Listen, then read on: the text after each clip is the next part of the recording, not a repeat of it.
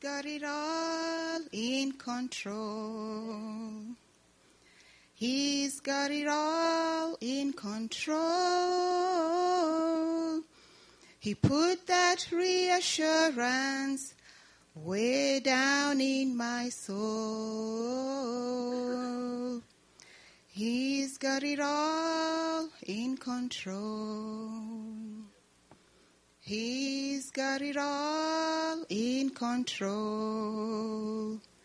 He's got it all in control. He's put that reassurance way down in my soul. He's got it all in control.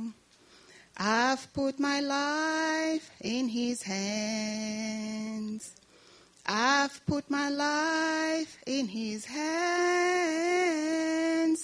So every road I walk on, I'm sure is in His plan. I've put my life in His hands.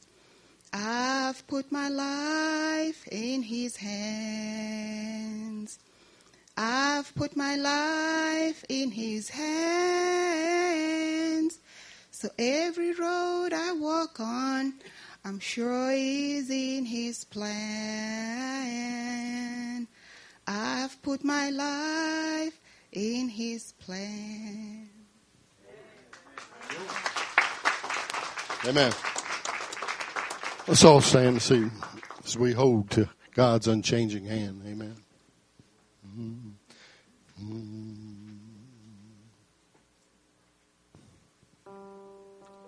Time is filled with swift transition. Not of earth unmoved can stand. Build your on things eternal. Hold to God's unchanging hand. I'm singing, hold to God's unchanging hand. Hold to God's unchanging hand.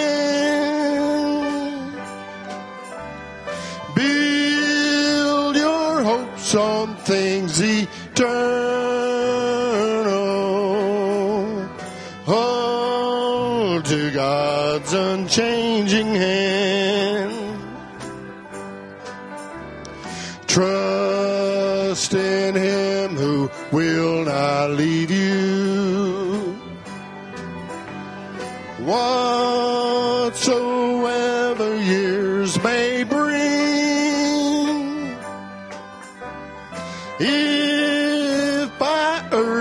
Friends forsaken, still more closely to Him cling. I'm saying, hold to God's unchanging hand. Hold to God's unchanging hand.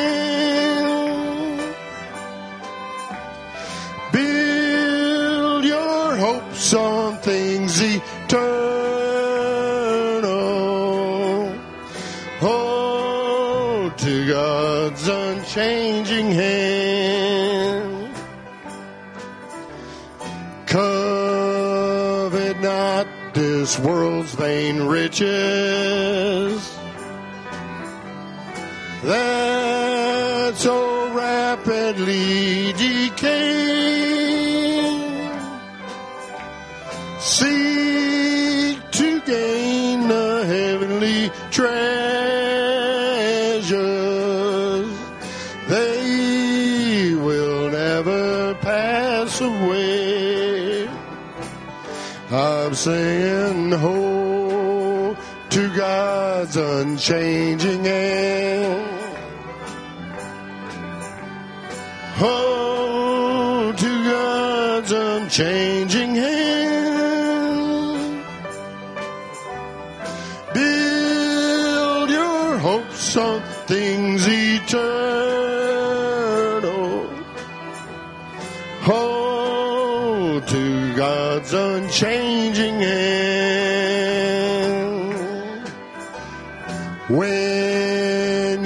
journey is completed,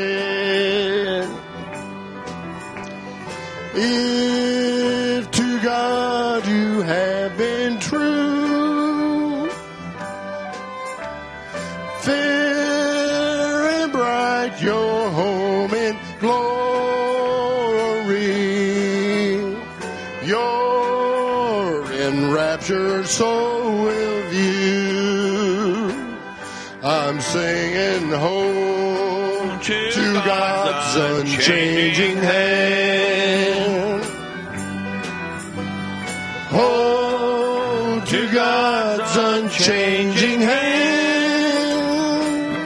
Amen. Build your hopes on things eternal.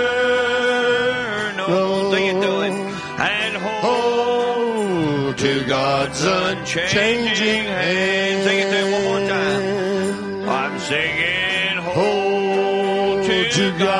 God's unchanging hand. Hold to God's unchanging hand. Build your hopes on things eternal. And hold Hold to God's unchanging God he doesn't change his mind. Thank God he's unchanging, unmoving. Whatever he said today, he's going to say it tomorrow. Whatever he said 2,000 years ago, still says it today. If he loved you then, he's going to love you now. He's not going to unlove you. Amen? Praise God for that. Good to be in the house of the Lord. Good to have everybody with us tonight. Got Sister Rachel and the kids back. We can have church now, so good to have you back. And uh, glad you had a safe trip and visit with your mom and pa out there in New Mexico. So we uh, appreciate all of you coming. We appreciate this weekend. Y'all did a uh, an outstanding job, and we had some outstanding um, meetings. Amen. We didn't we didn't shout the house down, but boy, I tell you, there's a lot of notes been took off of that off of those sermons and special meetings. That's what they're for. They're they're for special. You know, it's a special time. Don't worry, I'll I'll fix that. What y'all squinting up here for? I haven't got to that part yet. I will in just a second, though. Well, maybe in a minute or two or three. Watch this. You ready? Are you ready? Ta-da! Can you read that now? Okay. All right. But thank you all for bringing food and doing all the. Uh, um, uh, had some new people here, and, and we appreciate you uh, taking the time to include them and make them feel at home. And and uh, there on uh, Easter Sunday, uh, it was good to see Brother Sonny and sis, and uh, and all of them from Brother Paget's church, and just pray for them. They're getting in a new building, so just remember them in your prayers. Uh, by way of announcement, this coming Sunday will be the 16th. It'll be Dad's birthday. He'll be 83. After the second service, we'll have cake and ice cream for him, and if you have anything to give him, that would be well appreciated.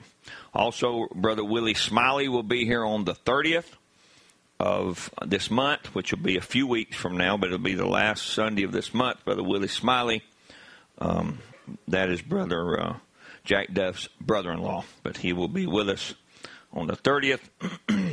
Continue to remember the May youth service. Brother William Borlevon will be with us. That'll be on the 20th. And just keep that in your prayers. Also, um, we may in in we may in May, we may in May. We have been thinking about having a vow renewal service, and then where everybody wants to renew their vows. Brother Dale used to do that periodically, so I think we will do that maybe in May. That we'll have a, a vow renewal, maybe speak one Sunday a little bit on marriage, not marriage and divorce. So don't be scared, but marriage and uh, we may do that coming up here in May. And we also, um, I checked the pool the other day. excuse me, there's a few leaves in it, but we'll clean those out. If anybody wants to be baptized, we're going to probably turn it back on, and uh, um, we may have a few baptisms besides the 20 that we had last year, and we sure do appreciate that. We appreciate the Lord giving us a group of people that wants to serve Him further than just coming to church and and just getting here. Amen. so we love you with the love of the Lord. Just remember us all in prayer. We've all got sicknesses, and remember Jim's shoulder, um, and the different ones, Sister Frida, and the ones that have called in. We we want to really li- uh, lift them up in prayer. Amen. we still believe in a prayer answering God. And he will answer our prayer. He answered our, he answered prayer for that little kid that supposedly had a hole in his heart. They don't know why it don't have a hole in his heart. Doctors usually are not very wrong. Well, they were probably wrong on that one, or they were right, and then they got wrong by a healing that that happened um, by the fervent prayer of the bride of Jesus Christ, and we appreciate the Lord being with us. So let's bow our heads and and uh, continue on with. I'll get this frog out of my throat. Continue on with patience. Dear Lord Jesus, thank you for this evening. Lord, I pray that you'd be with us now here in the middle of the week. Lord, we fought the demons on Monday and Tuesday, and today, Lord, now I pray that the angels of the Lord to push them back, and that we will all hear from you, and we'll all get something, Lord, to carry us on further into you, Lord, into the weekend, Lord, on Sunday, Lord, to hear back more from you. Father, just be with each one. Be the ones that are not here, the ones that are sick, the ones, Lord, that we continue to pray for on prayer lists and different things. Brother Dutch sending those out in different ones. Lord, we don't. We, we want to stop and pray for those people because I would want someone to stop and pray for me if I had an urgent request. So we need to return the favor, Lord, and, and, and pray for these people instead of just saying, oh, okay. But say a prayer, call a name. Father, we pray that you just be with all of us here, Lord, in the furtherance of this service. Just take care of our our our needs, Lord, and and be with the little bride around the world. We're thinking about the missionaries, brother uh, Joe Green and his wife is over in in Jamaica there with brother Brady. Lord, we know brother Brady's getting up in age and can't remember, and and brother Joe just uh, laid on his heart to go over there and and speak with him, and be there for about a week. Just bless brother Joe, Sister Rexanne's there with him too, Lord. I pray that you touch them, give them a safe trip back. Just bless us in the furtherance of this service, Lord. In Jesus' name we pray. Amen. Yeah, just remember, remember Brother Joe Green and his wife. They're over there in Farmtown, Jamaica, having services. So it's um, good to hear from them. In the beginning was the Word. The Word was with God, and the Word was God. And that Word was made flesh and dwelt among us, and we beheld His glory, the glory of the only begotten of the Father, full of grace and truth. Second Peter 1 5 says, Besides this, well, we said, besides the new birth, giving all diligence, add to your faith virtue, and to virtue knowledge, to knowledge temperance, temperance patience, patience godliness. First Timothy three sixteen says, without controversy. All right, there's no disputation. There's no no way to get out of this. If you're if you're a child of God, if you're a son and daughter of God, without controversy, great is this mystery of godliness because it's going to be in you. Well, I have to, uh, uh, I can't find it in Jesus Christ because I don't see him. You understand? I don't see him here with his physical, him walking around. I see it in us. So that's godliness. That's God. God. Listen, it's easy for God to be godly because He's God. But us being sinners, made, made in His image, and made in His likeness, and made with, and get the new birth, then there's the mystery of godliness is that we can live and see and work just like God. And I'll prove it to you in just a little bit, Brother Brown. You know, it's always that question. I can't be good enough. God doesn't ask you to be good enough. He just asks you to do what He says. Just get in Christ and let Him do the work. All right, remember, we'll read the quote where scrap heaps of ministers that have tried, people have tried to, what? Pentecost has tried to produce something. They try to work something up. They try to get, it's going to come down to this right here. Without controversy. Great is the mystery of godliness. God was manifested in the flesh, justified in the spirit, seen of angels, preached unto the Gentiles, believed on in the world, and received up into glory. You may be seated. That word without controversy is strife or without dispute, without a quarrel. We're not going to sit and we're not we're not going to argue. I'm not going to argue with somebody that I can't be like God because God told me I had to be like God.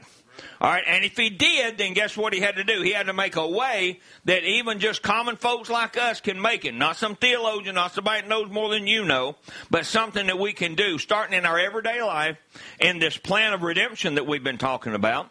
and we see that plan of redemption, I see it more and more I was watching a, a brother online this uh, yesterday, and and uh, you just kind of see what's going on out in the in the message world, and and he was talking about free moral agency, and he said this message did away with free moral agency.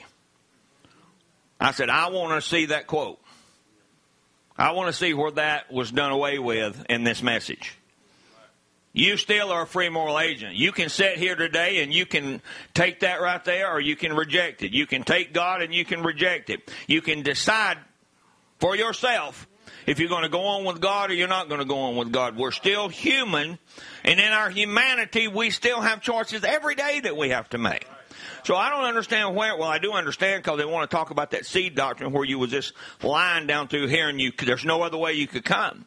Well, by foreknowledge, you can say that, but not just by predestination. Let's read this right here. So foreknowledge looks back and says that he foresaw this. And he knows that's the reason he could tell what the end was from the beginning. To me, that is so simple. God is God. He's infinite. He can see, he already saw your whole life before he even said, let there be. Before he made an angel, he knew your life. He knew the day you were going to get born again or the day you were going to turn it down. Because He's God. And being God, now that we can go back in the back part of God's mind, we can, as Chris was talking about this weekend. You know, you see, you've got the quotes about the seed over here, and you got the quotes about the seed, but I like what he said. He brought out a good point. he said it's not something inside of you that's tangible. Right. And I like that. You, you can't do away with a quote over here that you came here with this with this seed, and I read it uh, back here just a few minutes ago, and then over here where you were born lost. All right, you got to bring it to the middle, and realize that there's not a tangible anything in you that's that wasn't even that like Adolf Hitler, different ones. I'm telling you, to be just, God had to bring everybody here the same way. Everybody on the same free moral agency. Even Cain, he told Cain, he said, Cain, if you'll do different, what? Make a choice. If you'll make a choice, I'll bring you in the fold. But he knew before the foundation of the world what Cain would do. Brother Branham said he, he knew that if he put Adam and Eve in human flesh, they'd fall. But being a righteous judge, he can't get in the way of that and make you not be that. Because at the end time, when we come up to the day of judgment, if we're not judged here, we're going to be judged there. And if we're judged there, Adolf Hitler's got the same chance me and you got. Or he did. He doesn't now, but he did before. But by foreknowledge, God could see Adolf Hitler's life, and we use him, and and I'm not ashamed to use him because he was vile. He he was almost the devil himself. Had six million Jews killed, and it was just not a it was not a mercy killing. He killed them right and left. All right, so he was a vile man, but he had the same chance you did, or God's not just. Adolf Hitler can stand at the, at the day of judgment and say, hey, you made them different from me. That makes you not righteous. You can't judge me. But see, he didn't. He made us all free moral agency. He's going to say, no, Danny Fountain is standing right here because, and he'll tell him the very day, the very hour, and the very moment that he received Christ as his personal Savior. All right, so to me, that makes it so simple that God put everybody on free moral agency, and you got a choice to make. You still got a choice to make now, even after you're born again. I was looking at that a little bit a few minutes ago, but let's let's continue. I'll get into it in just a second. The reason he could tell what the end was from the beginning, and therefore knowing, knowing that all these marvelous days we're living in now, that we're living in, to stand and witness and see the things that we've seen. Now, see, he's already seen it. We are seeing it now. All right? God had to make a preparation for it. He knew that that that that I, you, whoever would come to a place to where we might go out in the world and we, we would do the things of the world, but we would come to a place where said, hey, that's enough. You had to come to that same place. God came knocking on your door for the last time. But He knew you would react as you reacted. He didn't get a surprise. He knew how you would react. So now, therefore, I do believe in predestination. He predetermined it because He saw it first. Then He could predetermine every bit of this. But by foreknowledge, and your choice. See, I can go with anybody on, on the seed doctrine if they'll talk about choice and something not being tangible inside of you. There can't be something, eternal life can't be rambling around somewhere inside of you while you're a sinner. I am so sorry. That is not going to happen. Amen. God will not dwell in an unclean vessel. Why does He clean you up? Why does the unclean spirit have to go out of you? Well, all that. Why is the plan of redemption just, well, just believe it and there it is. It'll just pop right up. No. No, it's a birth. And what is a birth? A birth is a mess. A birth is birthing what? Into the world. And you getting a nature. And I was thinking about this yesterday. You get a nature, and that nature is not of God. Or you wouldn't need a new birth. That nature's of the devil. And there's not a nature of God inside of you to combat that at that moment, or it would. It's like Brother Dale was talking about a long time ago about two soul doctrine. That's kind of what it is. They've just they just cleaned the pig up and painted it pink. It's the same thing, you know. You get two souls or two natures, or they're in there fighting. They ain't in there fighting in your soul. It's either faith or doubt. Tonight, it's either faith or doubt. Brother Branham never changed that. He never said there was three or four people in your soul. He said it's faith or doubt. One or the two, not one and the two. So what's fighting you now is your second realm. Your spirit realm is what I'm talking about now. I'm talking, talk, if you're born again today, we are not talking about that. We're talking about then, chief, which one wins? He said, the one I feed. Now this, it wasn't white dog and black dog in his soul. You can't have that if you got the new birth. If you got the new birth, I thought that cleaned all that out and what? Sealed you. Sealed you. Now listen, if God sealed you and the devil in there at the same time, we got an issue. But he didn't. Something had to be driven out of you, according to the book of Luke. Driven out, and if you didn't get it all cleaned up, and if you didn't get it patched up and vulcanized, he's going to come right back in. But we fight that, folks, in our spirit realm today. Most of your fight is going to be in your spirit realm because remember, your soul is perfect if you're born again. Perfect, complete, never sinned, never had a bad day, never said a bad word, never had a bad thought. But yet he's living inside of you. That's your theophany. That's what's working. That's what's firing you every day. But there is a nature when you was born through your mom and your daddy, you were given a nature that you being that you're fighting all the time. But you got to realize whether it's in your soul fighting it or whether it's in your spirit fighting it. That's this whole thing. That's why I spent all that time on the new birth, on faith. You got to believe that God is in your soul and the devil is not. You're sealed until the day of your redemption. But all these other things, the outside, that spirit realm of memory, reason, conscious, affection, imagination, there's where Satan is playing with you at. There's where Satan is bombarding you every day of your life saying, You're not worth it. But that guy inside of you says, Yes, you are. Because listen, that guy inside is going to, if he's born again, he's going to lean to the Word of God. And I'm going to read you here in just a few minutes. It has to, because the seed remaineth in, him, in you, or them, you, and you can't sin. And remember, when you read that scripture, you got to remember that the Bible is written to Christians. Okay? So the seed remains in you after you're born again, not, not remains in you at your birth.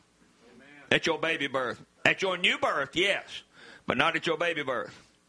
Why would Paul have to fight? Why would Paul have Christians killed if he had anything inside of him that was eternal life? That'd be that'd be God fighting God. But it wasn't. It wasn't. Sure, there was representation, as Brother Chris was talking about. If you go by representation, then you're there. Because what is what's represented is the mind of God is come to the earth, and this is what we're doing. We're looking at time and eternity. We're looking at time here and eternity here. And we've got to look at that eternal part, and that's what we've got as we were talking the other day, a tie post. That's where you tie it to. You tie it to that eternal life. You tie it to that experience that you have. That the things I used to do, I do them no more. Now listen, we slip up and make mistakes, but remember, if you're born again in your soul, you don't make mistakes. God does not make mistakes. We've got to do what? White dog has got to be fed more than the black dog.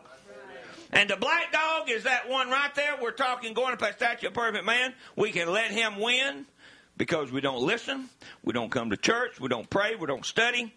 but let's listen to what Brother Branham says. And I love this. Chris was talking about it too. Back in the back part of God's mind, there was something that he was trying and was going to achieve. Now, why was he going to achieve this?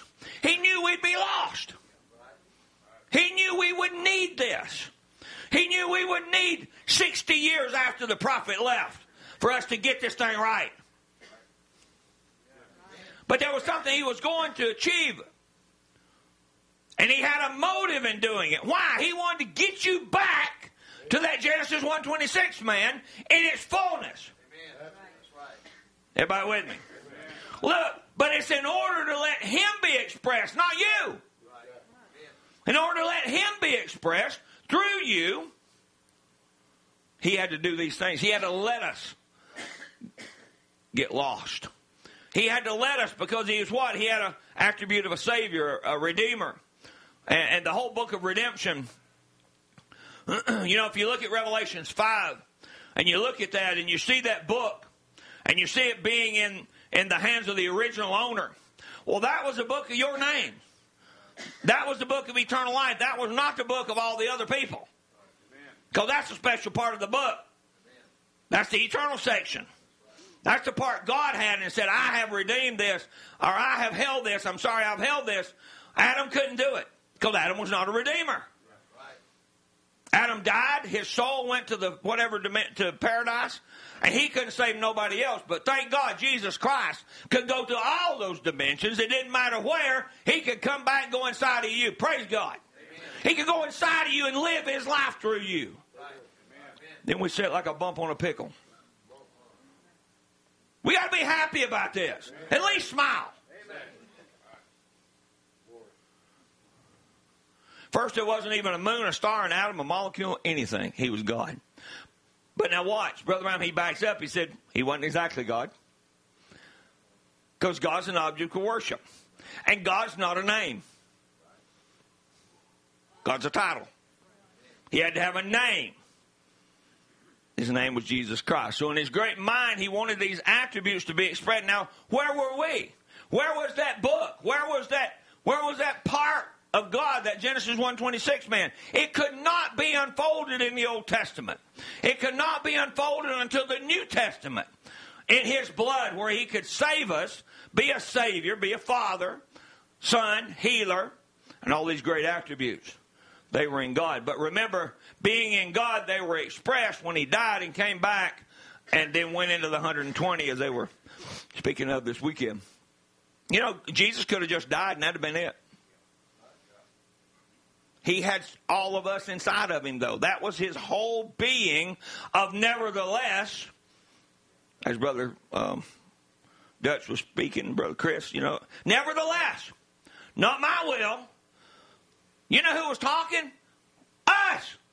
We were the expression he wanted to get out. It wasn't. It wasn't he was going to. Sure, he died alone as a human being, but he didn't die alone in his spirit realm. He had all of us in it, millions of bride. He had you and I in there. When he was on the cross, what? I was on his mind. Hebrews 9 says, For if the blood of bulls and goats and the ashes of a heifer sprinkling the unclean sanctified to the purifying of the flesh. Now, if we just stopped right there, and stayed in the Old Testament, absolutely you couldn't say I'm perfected by God. Absolutely you couldn't say I am God made manifest in flesh. You couldn't say I am a son and daughter of God. If we stayed right there. How much more, though, shall the blood of Christ, who through the eternal Spirit, there's the key. That eternal Spirit is eternal life, which is the new birth, and that is not in you when you're born. You're born dead. That has to come inside of you by a birth to do what? Purge your conscience. From dead works to serve a living God? Paul's asking these questions. And for this cause, he's the mediator of the New Testament by means of death, his death, for the redemption of the transgressions. I thought we were perfect.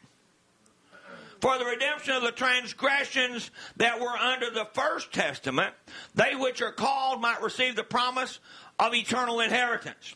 For where a testament is, there must be necessity be the death of a testator. Jesus knew he was dying. That's why he could say in the upper room, This is a New Testament in my blood. For a testament is of force after men are dead. Otherwise, it is of no strength at all while the testator liveth. 2 Peter 3:14 Wherefore beloved seeing that you look for such things be diligent that you may be found of him in peace look at without spot and blameless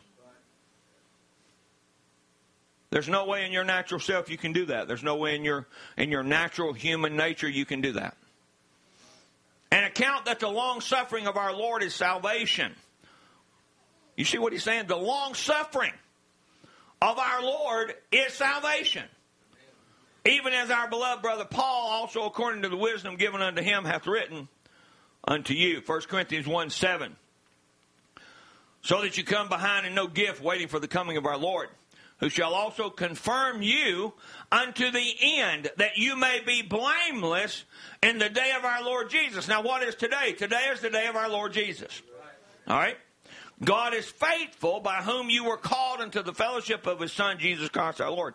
Now I beseech you, brethren, by the name of our Lord Jesus Christ, that you all speak the same thing. There be no divisions among you. We got a lot of work to do but that ye be perfectly joined together in the same mind and in the same judgment. Now, here we go. This is going to hit us right between the eyes. Know ye not that the unrighteous shall not inherit the kingdom of God? All right? We're unrighteous. We were not worthy. We didn't deserve the kingdom of God, but it was there for us. As Brother Chris said, by representation, God knew that a group of people would want it.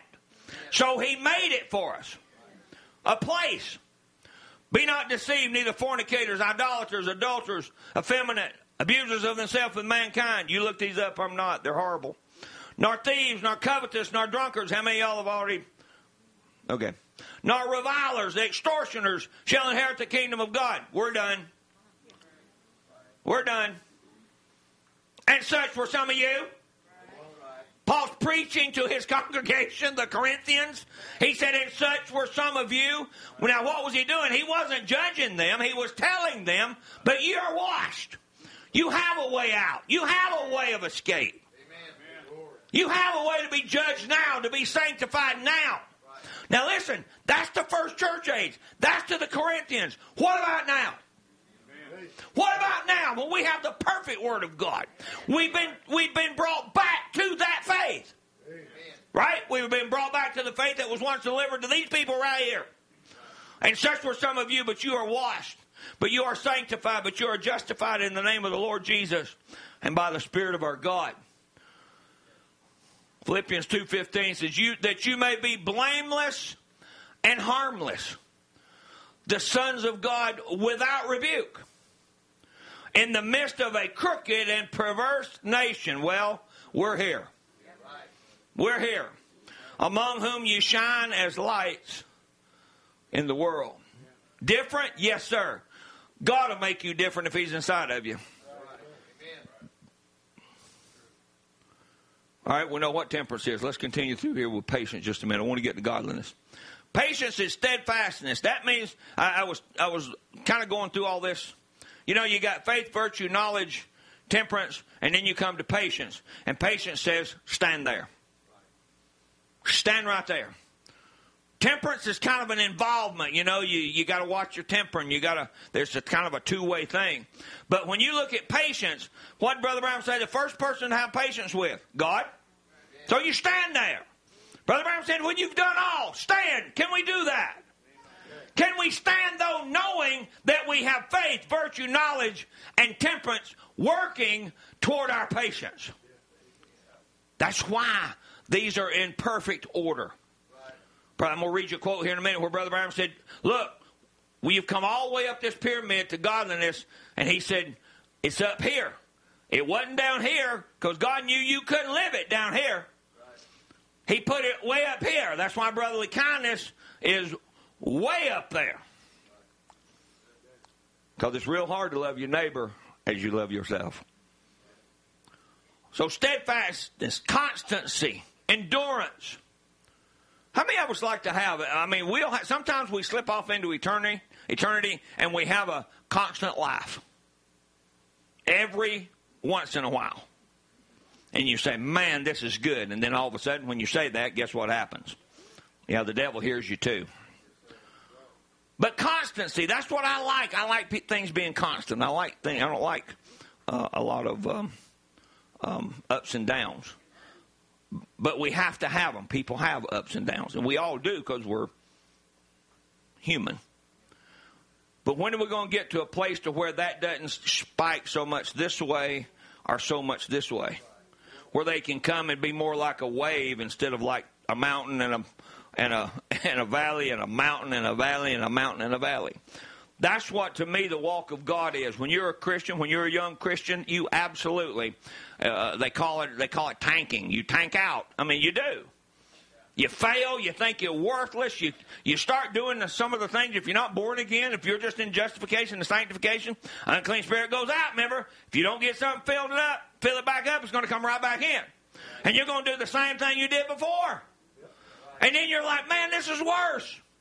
I'm doing the same thing. Guess what? Keep going. Keep going. Get born again. Keep sitting under the fountain. You keep sitting under the water, it will get you wet. Amen. Don't leave it. Sit under it. Sit under a good message. Sit, sit in a good congregation where people can help you, where we can all help each other and not be a hindrance to each other. in the New Testament, the characteristics of a man who has not swerved, look, from his deliberate purpose. Now, you and I have got to have not just faith to be Christians anymore. We got to have faith for a body change. We got to have faith for a resurrection.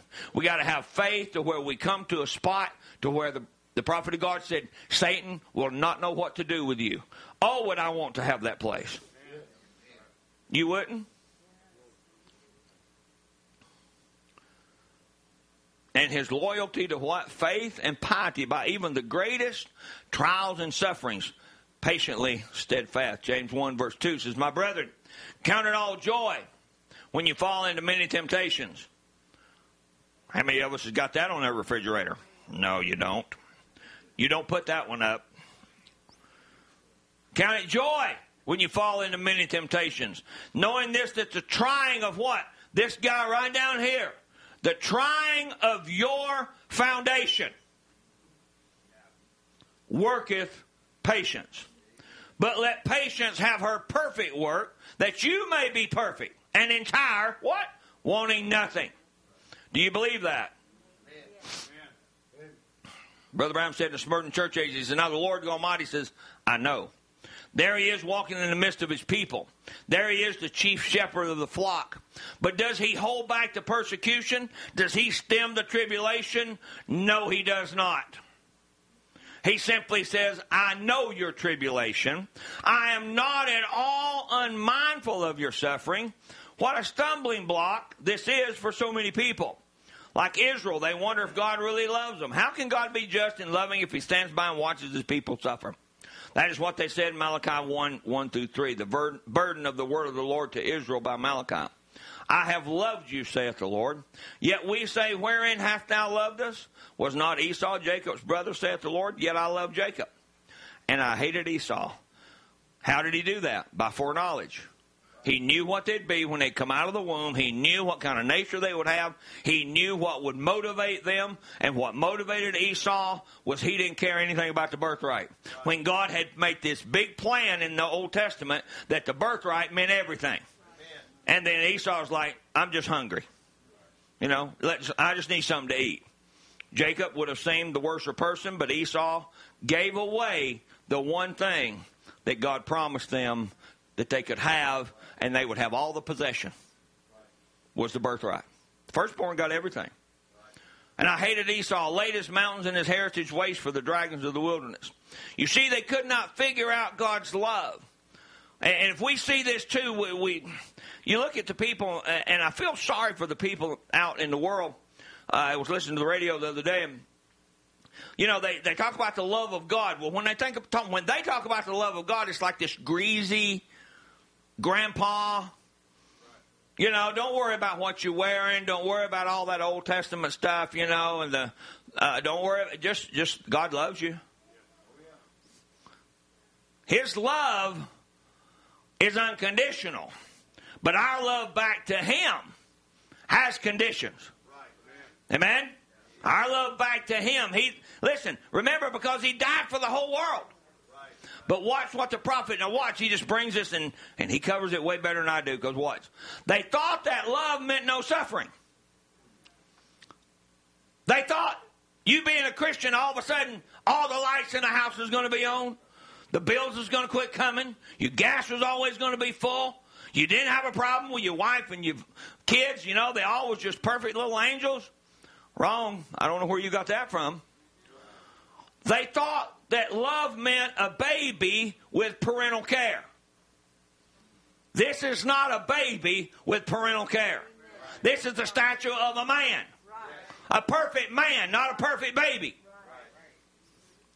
They thought that love meant a baby with parental care, but God said His love was elective love. The proof of His love is election. That no matter what happened, His love was proven truly by the fact they were chosen unto salvation because God has chosen you to salvation through sanctification of the Spirit and belief of the truth. What? You believe in the truth. Not him. You believe in the truth. So there's your condition. You got to believe the truth. He's not going to love you and you not do the truth. He can't. He may commit you to death as he did Paul. He may commit you to suffering as he did Job. That is his prerogative. You know why? Because he knows what it'll take to get you through. He knows what it'll do to take you and break you through to become a better Christian. He is sovereign. But watch this. But it is all with a purpose. If he did not have a purpose, then he would be the author of frustration and not of peace. His purpose is that after we have suffered a while, we would be made perfect, be established, strengthened, and settled. As Job said, he put strength in us, Job 23 6. You may see himself suffered. He learned obedience by the things that he suffered. He was actually made perfect by the things that he suffered. Now, how in the world are you and I going to be made perfect if he didn't? I mean, if we didn't and he did. He didn't. Though he were a son, yet he learned obedience by the things which he suffered. And being made perfect, he became what? The author of what you're supposed to be. The author of your book. That's your book. He came he became the author of that. He wrote that. And being made perfect, he became the author. What is an author? Somebody writes a book that either has a personal experience, if it's nonfiction, or fiction, something he formulated in his mind. God is not nonfiction. I mean, he's not fiction. Sorry. He is nonfiction. Thank you, Bob. I saw your face. I knew I'd said something wrong. Thank you. He's not the author of a fictional book. He's the author of nonfiction. I'm sorry. He became the author of eternal salvation unto all them. What? No, wait a minute. Condition. Unto all them that obey him. In plain language, Brother Branham, give us it in plain language right here. The very character of Jesus was perfected by suffering. Wow. Oh, he's the perfect one. He's the sinless one. Yet that human body had to be perfected by the things that he suffered. and according to Paul, he has left his church a measure of suffering that they too, by their faith in God, while suffering for him, I say one more time, while suffering for him, would come to a place of perfection. Why did he want this? James 1 2 4. My brethren, count it all joy. We read that when you fall into many temptations, knowing this is trying your faith, worketh patience. But let patience have her perfect work. Why does he stand by? The reason is Romans 8, verse 17. He explains it. And if children, then heirs. If God suffered, we suffer. Heirs of God and joint heirs with Christ, if so be that we what? Suffer with him, that we may also be glorified together. For I reckon that the sufferings of this present time, everybody say this present time, are not worthy to be compared. All right?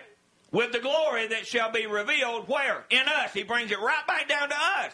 He's not gonna. He didn't. He didn't do something and say, "Well, I, I, I'm not to be able to depend on this group, so I'm to get me another group." Bride is bride. Always will be bride. Always was bride in his mind. In his mind, always was bride. In his mind, in the back part of his mind, the memory part of God. You and I didn't know it. We, we didn't know one thing about being a bride when we were out in the world. Did you?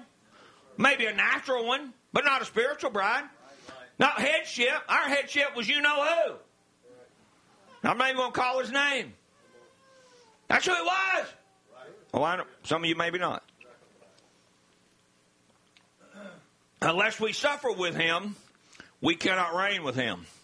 You have to suffer to reign. The reason for this is that character simply is never made without suffering. Character is a victory, not a gift. Character is not in the nine spiritual gifts. If you have the nine spiritual gifts, it will build your character. And then you will be victorious. But character is not in there that he just gives you character. All right, so he's not going to give you these virtues.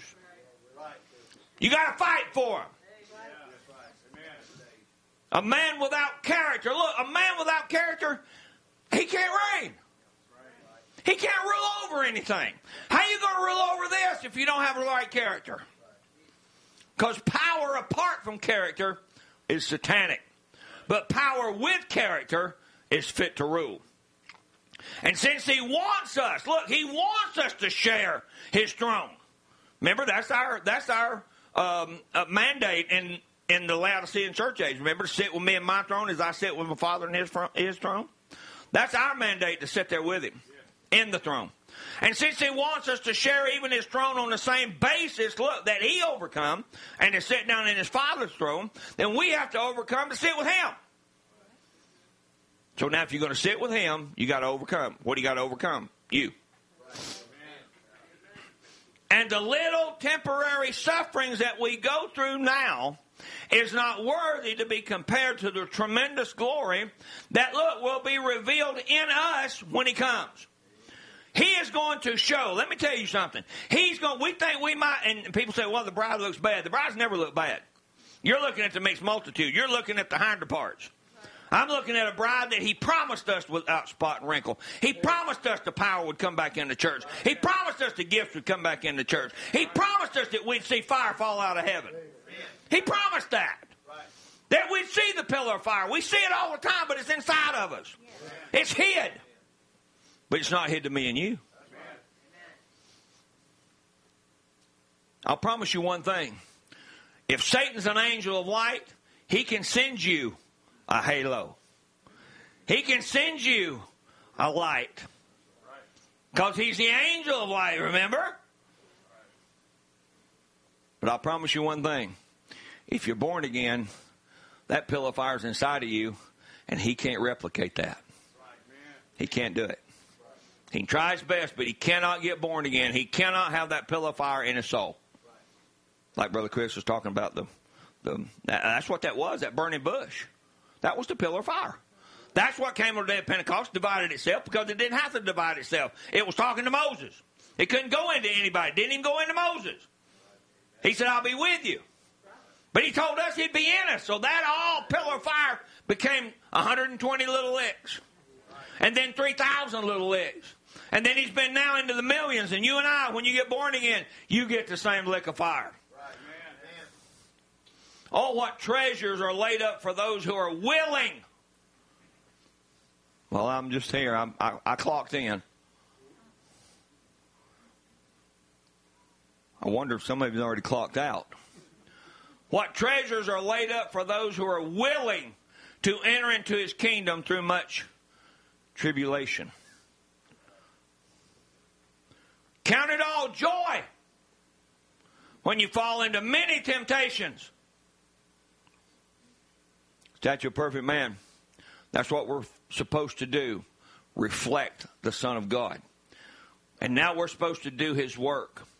He that believeth on me, John 14, 7, he that believeth on me, the works that I do shall he do also. You're beginning to reflect the works of Christ. But so many of us try to do the works of Christ before, look, the reflection of Christ is in us. Now there's the trouble. We find these things happening. You know it. I know it. We see these stumbles along the road. We find the scrap heap of ministers, of Christians, piled along the road is because they didn't go into it right. Remember, there's a time and a place for everything. All right? And you can be overzealous. That's why I'm here this morning, is to try to teach this little church what? If you're overzealous, that means you haven't come to patience. You're wanting, and everybody's wanting. We're wanting to do things. You know, we're wanting to, to, to get better and and maybe try to work up some emotions every once in a while because most of you are dead. But we're trying to get it where somebody at least say Amen. Somebody at least say Praise the Lord. Somebody at least act like you want to be here. but that's patience. Brother Branham, I'm going to read it here in just a minute. Brother Branham said, I've been 33 years in this pulpit, and he said, You women still cut your hair. You still do the things I tell you not to do. Lula Church, my daddy's been here 50 years, and you're still doing things. We're all still doing things that he told us not to do. That's why we're not moving. Oh, we're moving, but we're not moving like we should. We've got the Word of God here, people where you where you can't take a strand of memory out of your head and say we were taught wrong. We can't say, "Oh, we went through this doctrine." Amen. We went through this error. So it should be easier for us to approach God with the true Word of God that we do have. And maybe I am trying to push it a little bit, but somebody needs to get alive. Try to teach this little church and myself. Look, Brother Branham didn't he didn't disclude. He said, Bless God, I'm all the way up here and I'm fixing to teach y'all. That wasn't the prophet. He said, You and me. How that we can become the dwelling place of the living God. How many would like to be that? Dwelling place of the living God. Well, there's things we have to do 2 Peter 3 verse 9 says, The Lord is not slack concerning his promises, as some men count slackness, but is long suffering to us. We're not willing that any should perish, but that all should come to repentance. You look at all down through the church ages, you look at all seven church ages, and you see that that, that all but the end where we're at, he said, he said, I love you and I appreciate this that you're doing, but read it. I appreciate that you don't take the deeds of the Nicolaitans, but you've suffered this woman Jezebel. But you fell from your first love. But you've done this and you've done that. So don't think I'm standing up here telling us, you know, telling us bad stuff. God was telling him, He said, You fell away from your first love. You quit doing this. You suffered Jezebel. You did these things. But now remember the, the very last one, number seven that we're in, he just rebuked the whole thing. Why? We should know better. Bear long, suffer long, be long suffering, patiently enduring. Be of a long spirit, not to lose heart. Don't lose heart. Keep this thing going, if even just a little bitty candlelight. Because if it's the candlelight of God, it's worth more than 10,000 worlds. To persevere patiently and bravely in enduring what? misfortunes and troubles, to be patient in bearing the offenses and injuries of others, to be mild and slow to punish. Brother Branham tells us faith alone won't do it. Let's just keep going down here. El Shaddai, 1960, Brother Brown said, Then Abraham, we find out, didn't obey God just right. Wait a minute, he's father of our faith. but he had errors. He had things he had to deal with. Now he made ready and had faith in the promise. But see, we can still have faith in the promise. Every person sitting in the sound of my voice right now, all of you sitting here, believe that God sent a prophet. Believe that what he brought us was the pure, unadulterated Word of God. Amen? Amen? And it came straight from the Bible, and there's no discrepancy, there's no error. Right. We have faith in that promise. And then not obey it, still it'll hinder us. I'm reading you what the prophet that you just said you believe said. Now you say, I believe in the Holy Spirit. I believe I should be baptized with the Holy Spirit. Now, no, matter how much you believe, you got to obey that commission.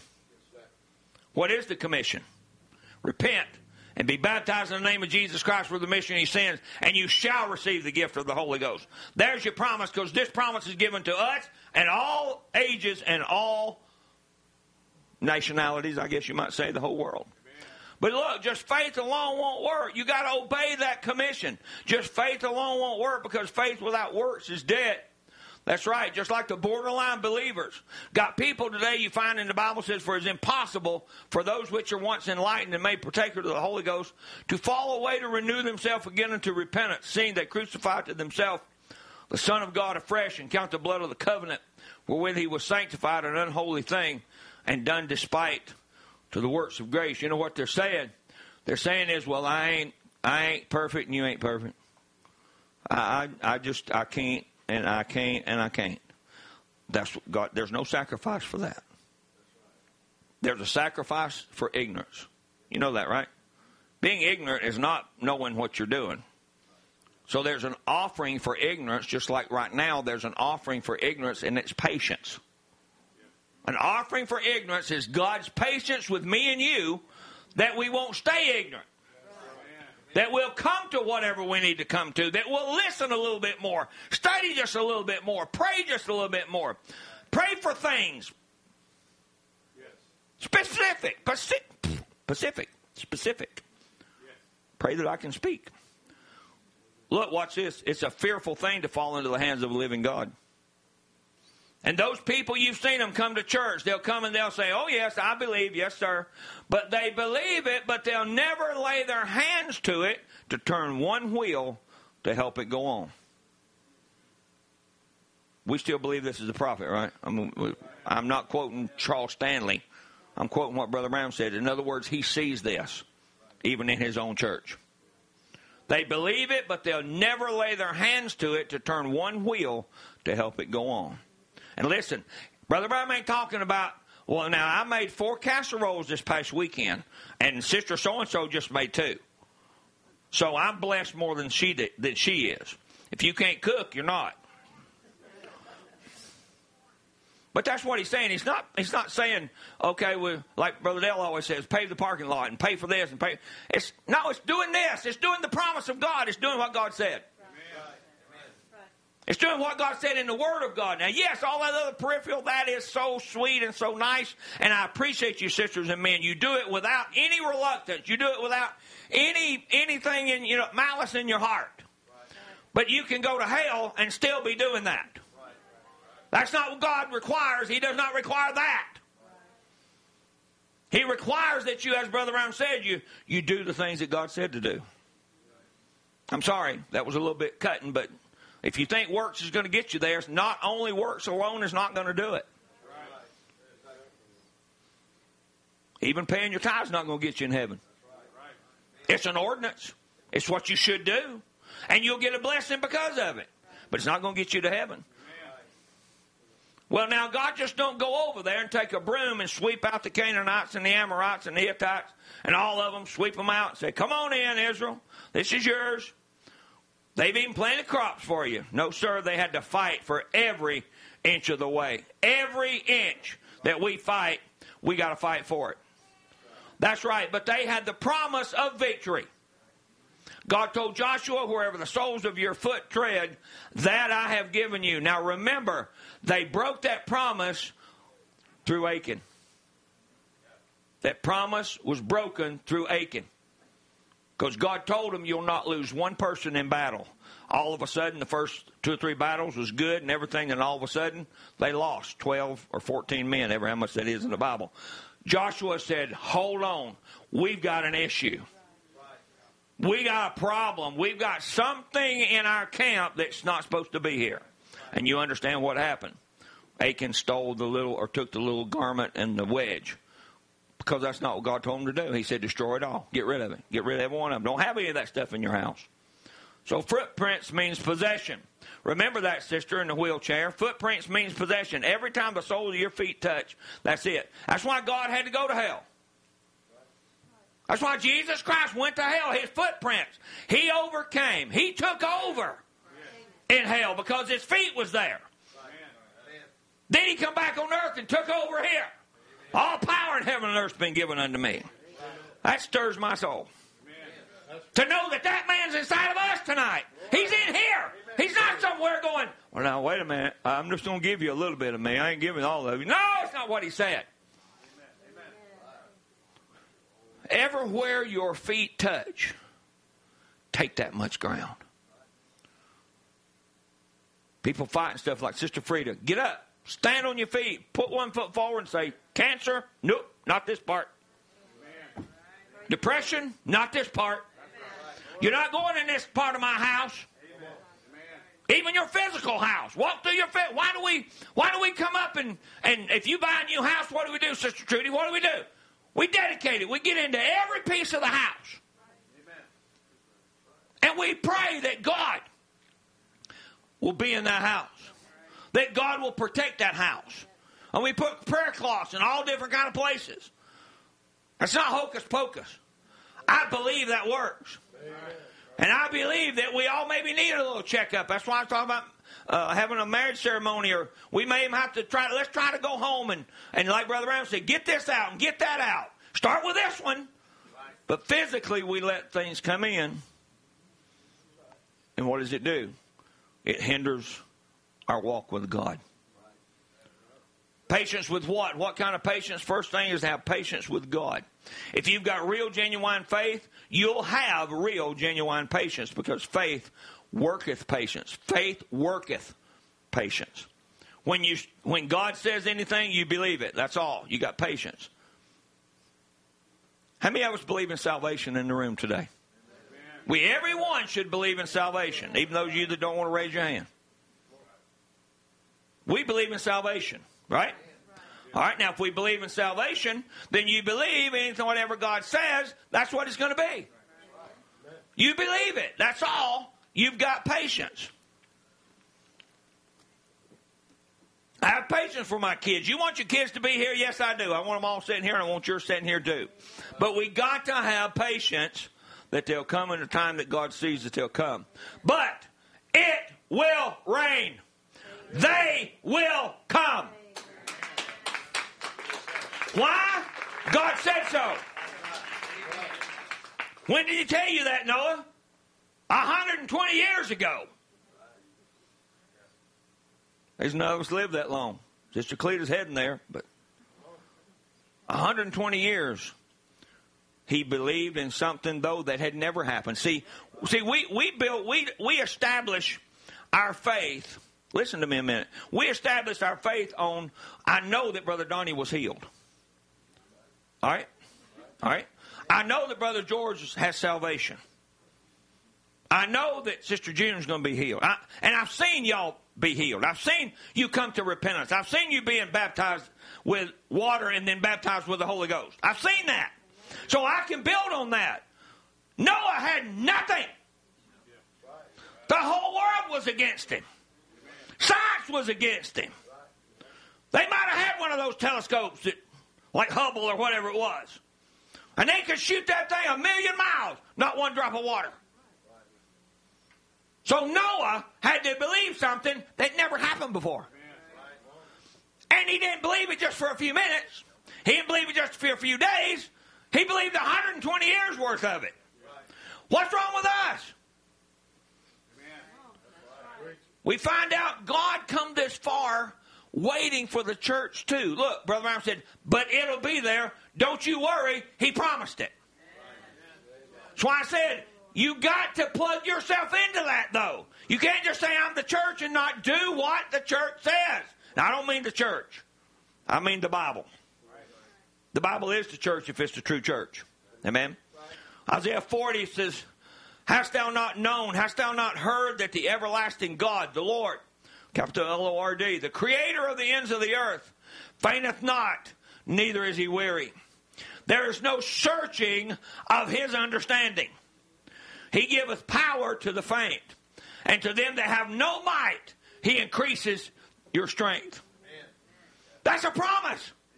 Lord, I'm weak. In my weakness, he can be strong and help us to be that too. Even the youth shall faint and be weary, and the young men shall utterly fall. But they that wait upon the Lord shall renew their strength. Renew their strength. They shall mount up with wings as eagles.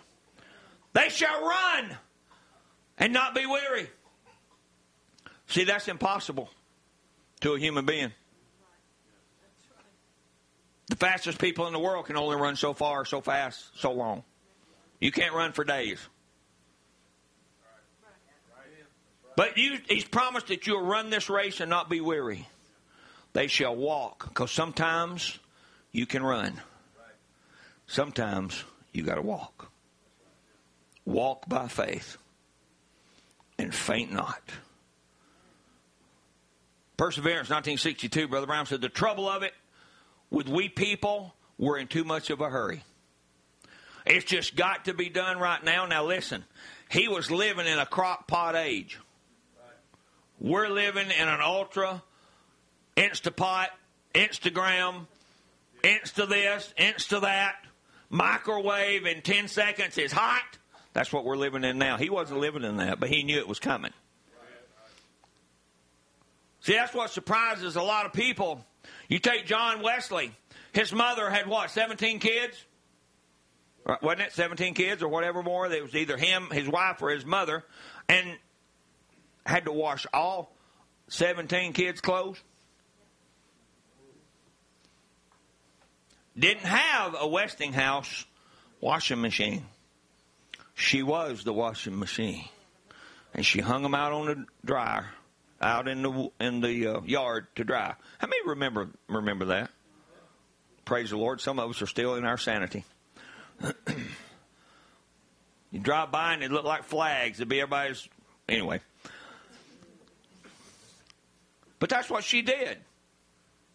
It wasn't throw it in the dryer and 20 minutes later it's all fluffed, it's all wrinkle free, and you just fold it up and put it in the in the closet.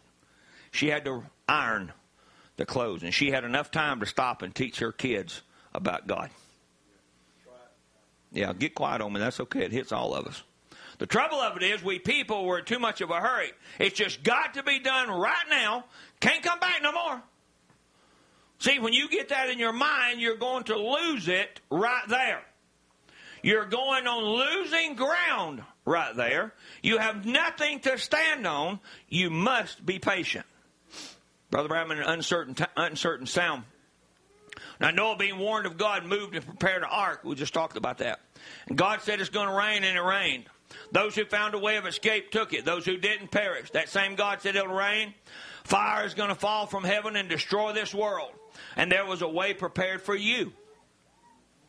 Those who will take it will escape it. Those who will not will perish. The sinner will perish with the sinful world, but the redeemed will be redeemed by the Holy Spirit. And he's talking about Noah standing at the door. Remember telling people something that they did not even believe in, they didn't know anything. What is rain? They probably didn't even have rain in their dictionary, Brother John. Because they didn't know what it was. The water was coming up out of the ground, and it was, you know, watering everything up from the viaducts underneath the ground. Because that's what collapsed when the water started raining down. That's what collapsed to make all the water on the earth. So everything they needed was right there, so they didn't have to look up. Me and you, nothing down here. It's all got to be from up there. Don't look to the earth, look to the heavens.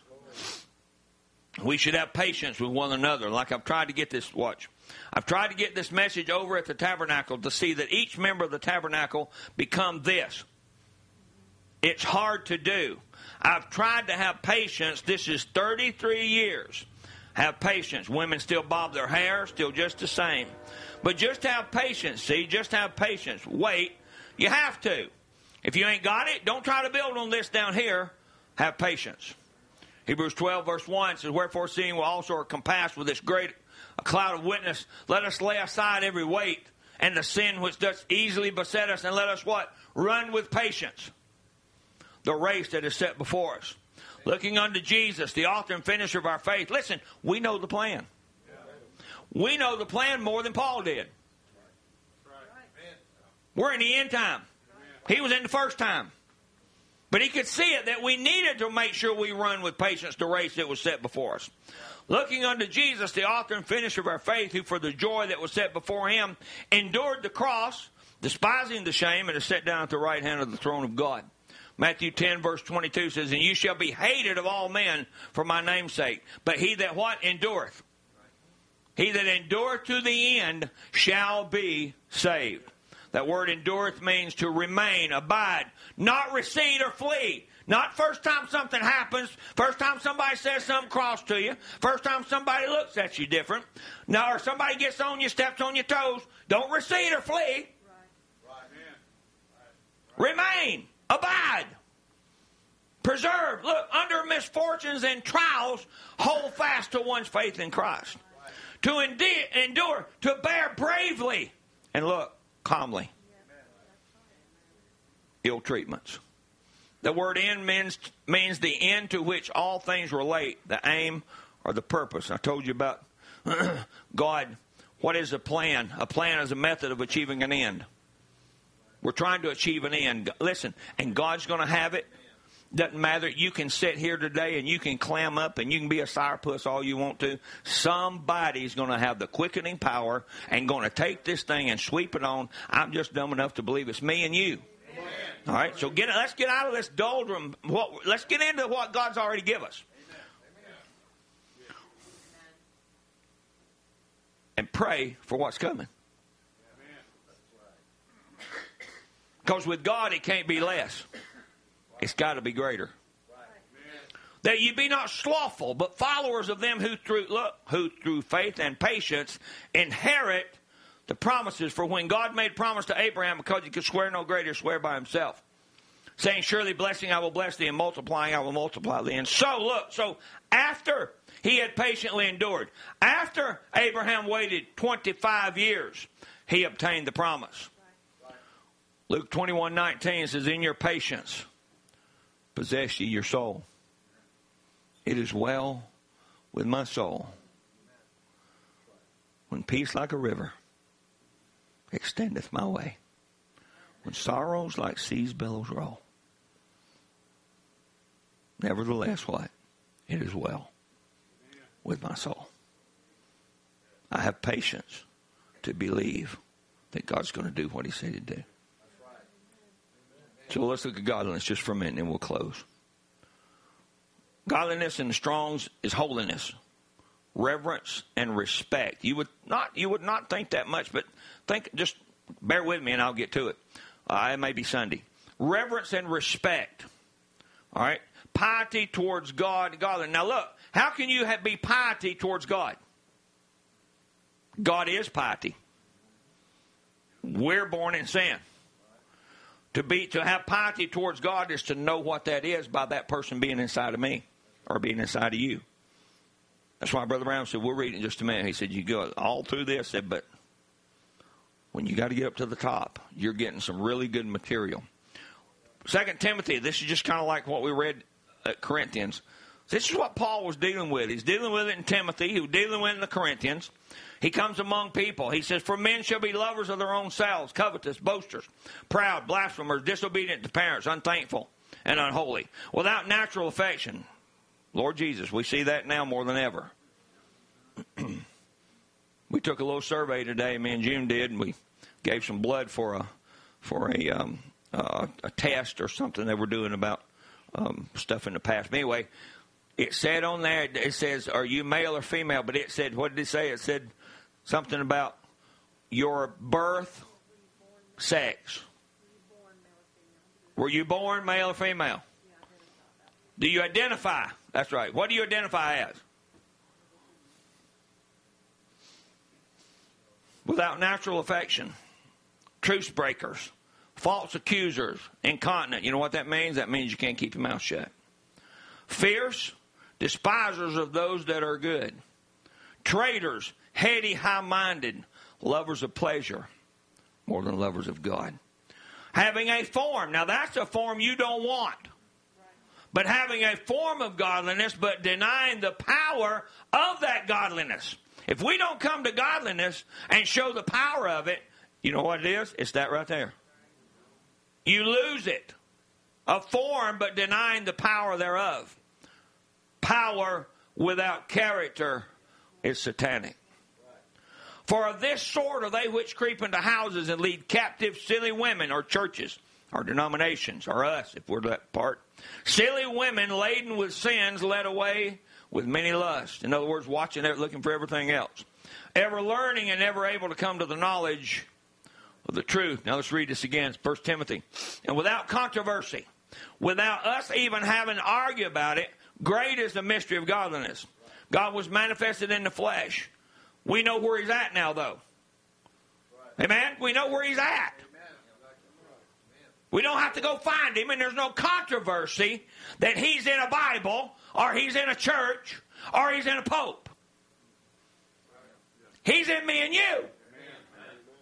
By the new birth, God was manifest in the flesh, justified in the spirit, seen of angels, preached unto the Gentiles, that's us, believed on in the world, and received up into glory. Brother Branham says in stature of perfect man. But if you got genuine faith, then put genuine virtue to it. Then genuine knowledge, then genuine temperance, then genuine patience. See, you're moving right on up the line, all right? Fifthly, add godliness. Oh my, godliness to be added. What does godliness mean? I looked in four or five dictionaries, couldn't even find what it meant. Finally, I was down at Brother Jeffrey's there, and we found it in a dictionary. Godliness means to be like God. Oh my. After you got faith, virtue, knowledge, temperance, patience, then be like God. Whew. You say, I can't do that, Brother Branham. Oh, yes, you can. Let me just read you a few scriptures here in a minute. Matthew 5 48. And let's see what Jesus said, You're God's. All the virtue, all the things that's in God is in you. Do you believe that? Matthew 5 48, be ye Jesus speaking in the Beatitudes. Be ye therefore P E R F E C T. What's that? Perfect. Even as your Father in heaven is perfect. You got way up here now before you're asked to do that. He didn't ask you to be like God at, at, at virtue. You need to have strength before you can be like God. Then when you get up here, He's asked you now to be perfect. Godliness, sons and daughters of God. That's right. How many things could I say on that line? Then he turns, says, turn to Ephesians 4. It's kind of a long quote, but we'll finish right here on this. Let's turn to Ephesians 4 and find out here in the book of Ephesians. It says about these things, how what we should do. 4 and 12. You know where he's going with this. Begin with the 12th verse. All right, let's begin up here at the 11th verse. And he gave some apostles and some prophets.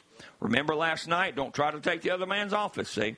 And some evangelists and some pastors and some teachers for the perfecting of God. Does it read like that? Congregation says no. The perfecting of what? They said saints. Who are the saints? The sanctified ones. Not sanctified before you get born again. This is sanctified after you get born again. After me born again. Chief, which one wins? He said, the one I feed. Because I got one out here in my spirit realm that's a black dog, but I've got one inside of me that's a white dog. Now there's a contrast. Now there's a fight going on. It's not down in your soul. The sanctified ones, amen, the ones started from down here. Perfecting of the saints for the working of the ministry, the ministry of Jesus Christ, for the edifying of the body, for the edifying, build it up, edifying until, till we all come to the unity of the faith and the knowledge of the Son of God, and to the perfect man, and to the assurance, to the measure of the stature of the fullness of Christ. Invisible union, watch what Brother Branham said. a man is born of God. A son of God, look, has to have the nature of God. Requirement. All right? You write that down, underline it. Requirement. You got to have the nature of God. He has to be like God. He honors God. He is part of the Word of God. And in this last days of this bride, watch, this bride taking form just exactly the same power that he was at the beginning. Has come up through these organizations and so forth and come out for the bride. He can't be nothing else but that. Let's stand to our feet. He can't be nothing else but that. What? The bride. He can't be nothing else but the bride.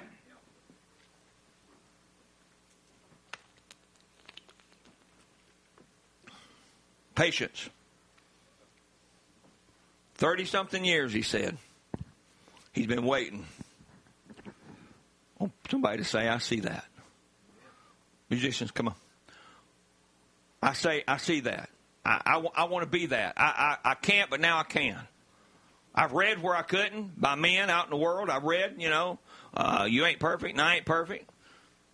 But what have we done with reading of the Word of God that never says? Now, it tells you that there's a position that you got into by your first birth that you are not perfect.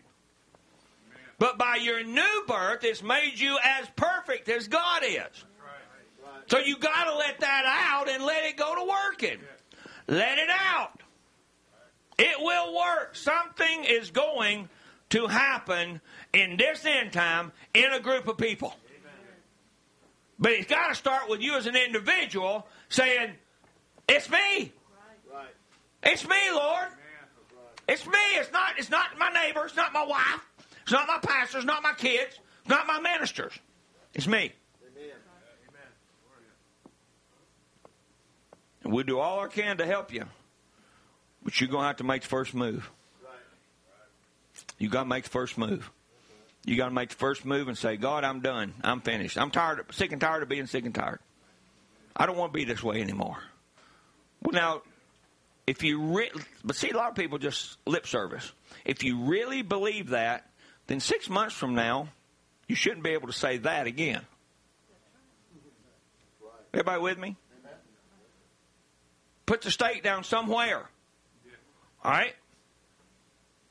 We, you know, people being baptized four, five, six times. Hey, one day you can't just wash it all away from you. Not with natural water, you can't. You got to come to a place that said, "I'm done." That's that. I, I ain't got to do that no more. I ain't got to worry about not getting up and going to church. I can't worry. I'm not going to worry about not having time to study, not having time to pray. I'm not going to worry about that no more.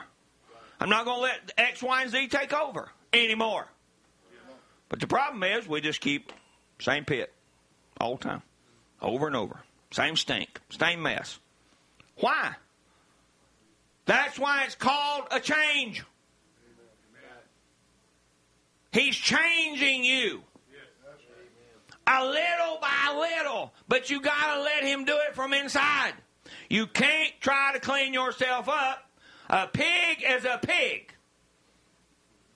You can take a pig and you can wash it up. I've seen, uh, you know, you see places you go to, they have these uh, uh, FFA things, you know, and they clean the pig up. They clean it up and they put a big old ribbon on it, and they think, man, this is this is number one pig. One hour later, he tells you who he really is. He's a pig because you look at him again, you go, he's in the mud. Well, he's doing what a pig said to do. But, like Brother Ram said, if you ever could take the nature, hello, somebody, take the nature out of that pig, only God can do that. He takes the nature out of this pig and puts his nature in. I'm not going to the wallet, even though I am a pig and I look like a pig.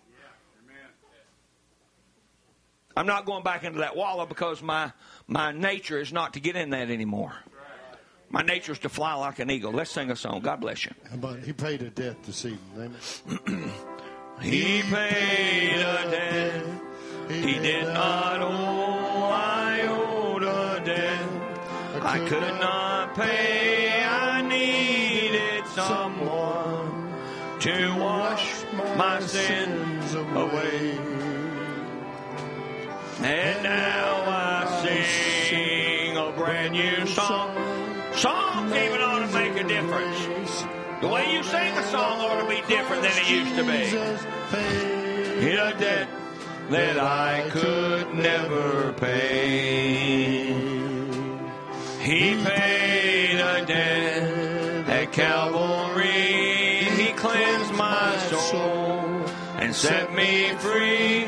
I'm glad that Jesus did all my sins away. Then I sing a brand new song, Amazing Grace. All day long, Christ Jesus paid a debt that I could never pay. One day he's back for We stand with our brother, Lord, many times. He's come him requesting prayer, Lord. Eternally, And you have come on the scene, won't Father, it asking one more time, Wherever these prayer cloths go and our brother Lord goes to have whatever done to his knee, that let the doctors testify that you're a healer, Father. I pray that you'd be with him and bless him, Lord. Just strengthen his body and keep him strong and healthy. In Jesus' name we ask it. Amen. Good report. It's all on here. Paid a debt That I could never. Let's sing it one more time. One day he's coming back for me to live with him eternally. Won't it be glory to see him on that day? And now I sing a brand new song, All day long, Christ Jesus paid a debt that I could never pay. He paid a debt he did not owe. I owed a debt I could not pay. I needed someone. We do not have to explain to our sister what this is. sins away. Lord, it's a connection, Lord, that we believe that when this cloth is being laid on our sister, that Lord, whatever function that is not good will become back to normal again. Lord, our sister's Jesus different things and health issues. Now I pray in the name of the Lord. Jesus that you'll raise her up for your honor and glory, Lord. And that we'll see her again, Lord, and she'll be made whole. Father, we believe that, and we know our sister does too, Lord. So she lays this cloth on her natural sister, Lord, that she'll see an instant result, Father. And Lord, even if it does take time, let the doctors testify that she's getting better. We pray these things in the name of the Lord Jesus. Amen. Tell her we're praying with her, okay? All day long, Christ Jesus paid a debt that I could never pay. One day he's coming back. Yes, he is. For what? For me. For me. I don't know about you. He's coming back for me. But you need to know that he's coming back for you. We need to know that we know that we know. It's time to put the stake down and forget all the past. Forget all the stuff in the back. You say I can't do that. Well, you just you, you just lost right there. Brother Branham, remember positive mental attitude. Brother Dale's always preached positive attitude, positive confession, positive promise. There is nothing negative in God. He's not an oh, woe is me God. He's not a I can't do it God. They, this is just too much. I can't do it. He's never said that. He's always had a provision. He's always had a way for us to be healed or to be saved. Or, or uh, we, we were talking this past weekend. Uh, you know, there's only one way you can't go to heaven. One way.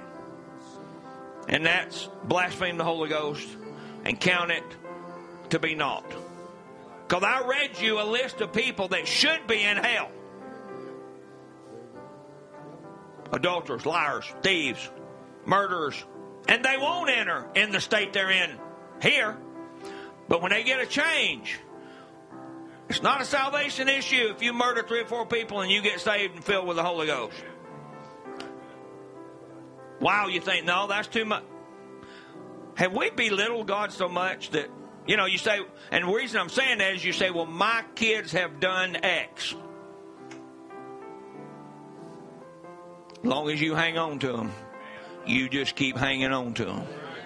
I'm like Brother Claude Weisinger said. He said, Look, God, he said, I want my kids saved. I don't care if it's the last. He, he said, Give them one minute. If they're dying, give them one minute, Lord, to make a choice. And let them make that choice.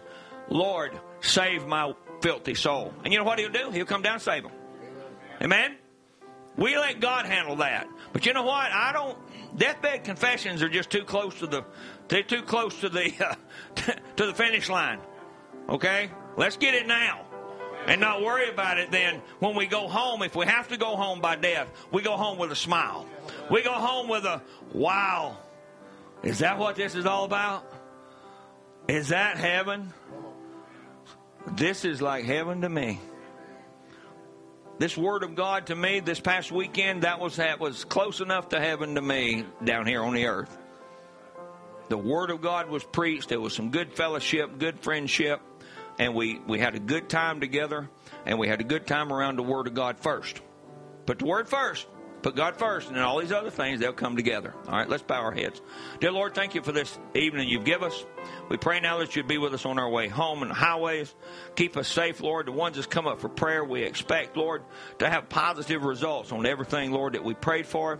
Because you're a, a God that heals, and you're a God that saves, and you're a God that listens to your children. Lord, you're not one that's in a hurry. You have patience. Lord, I pray that we have patience with others and patience with you, Lord, that you'll do exactly what you said you'd do. Father, just be with us now as we come up to uh, here the middle of the week. We got a few more days of working. I pray that you'd be with us and keep us safe. Be with the ones that are sick, Sister Frida and different ones, Sister Johnny, Sister Mary, all the different ones, Lord, that we we think about often. We Sister Gail, Lord, that we'd love to have back in the in the service with us, Lord. I pray that you'd be with them.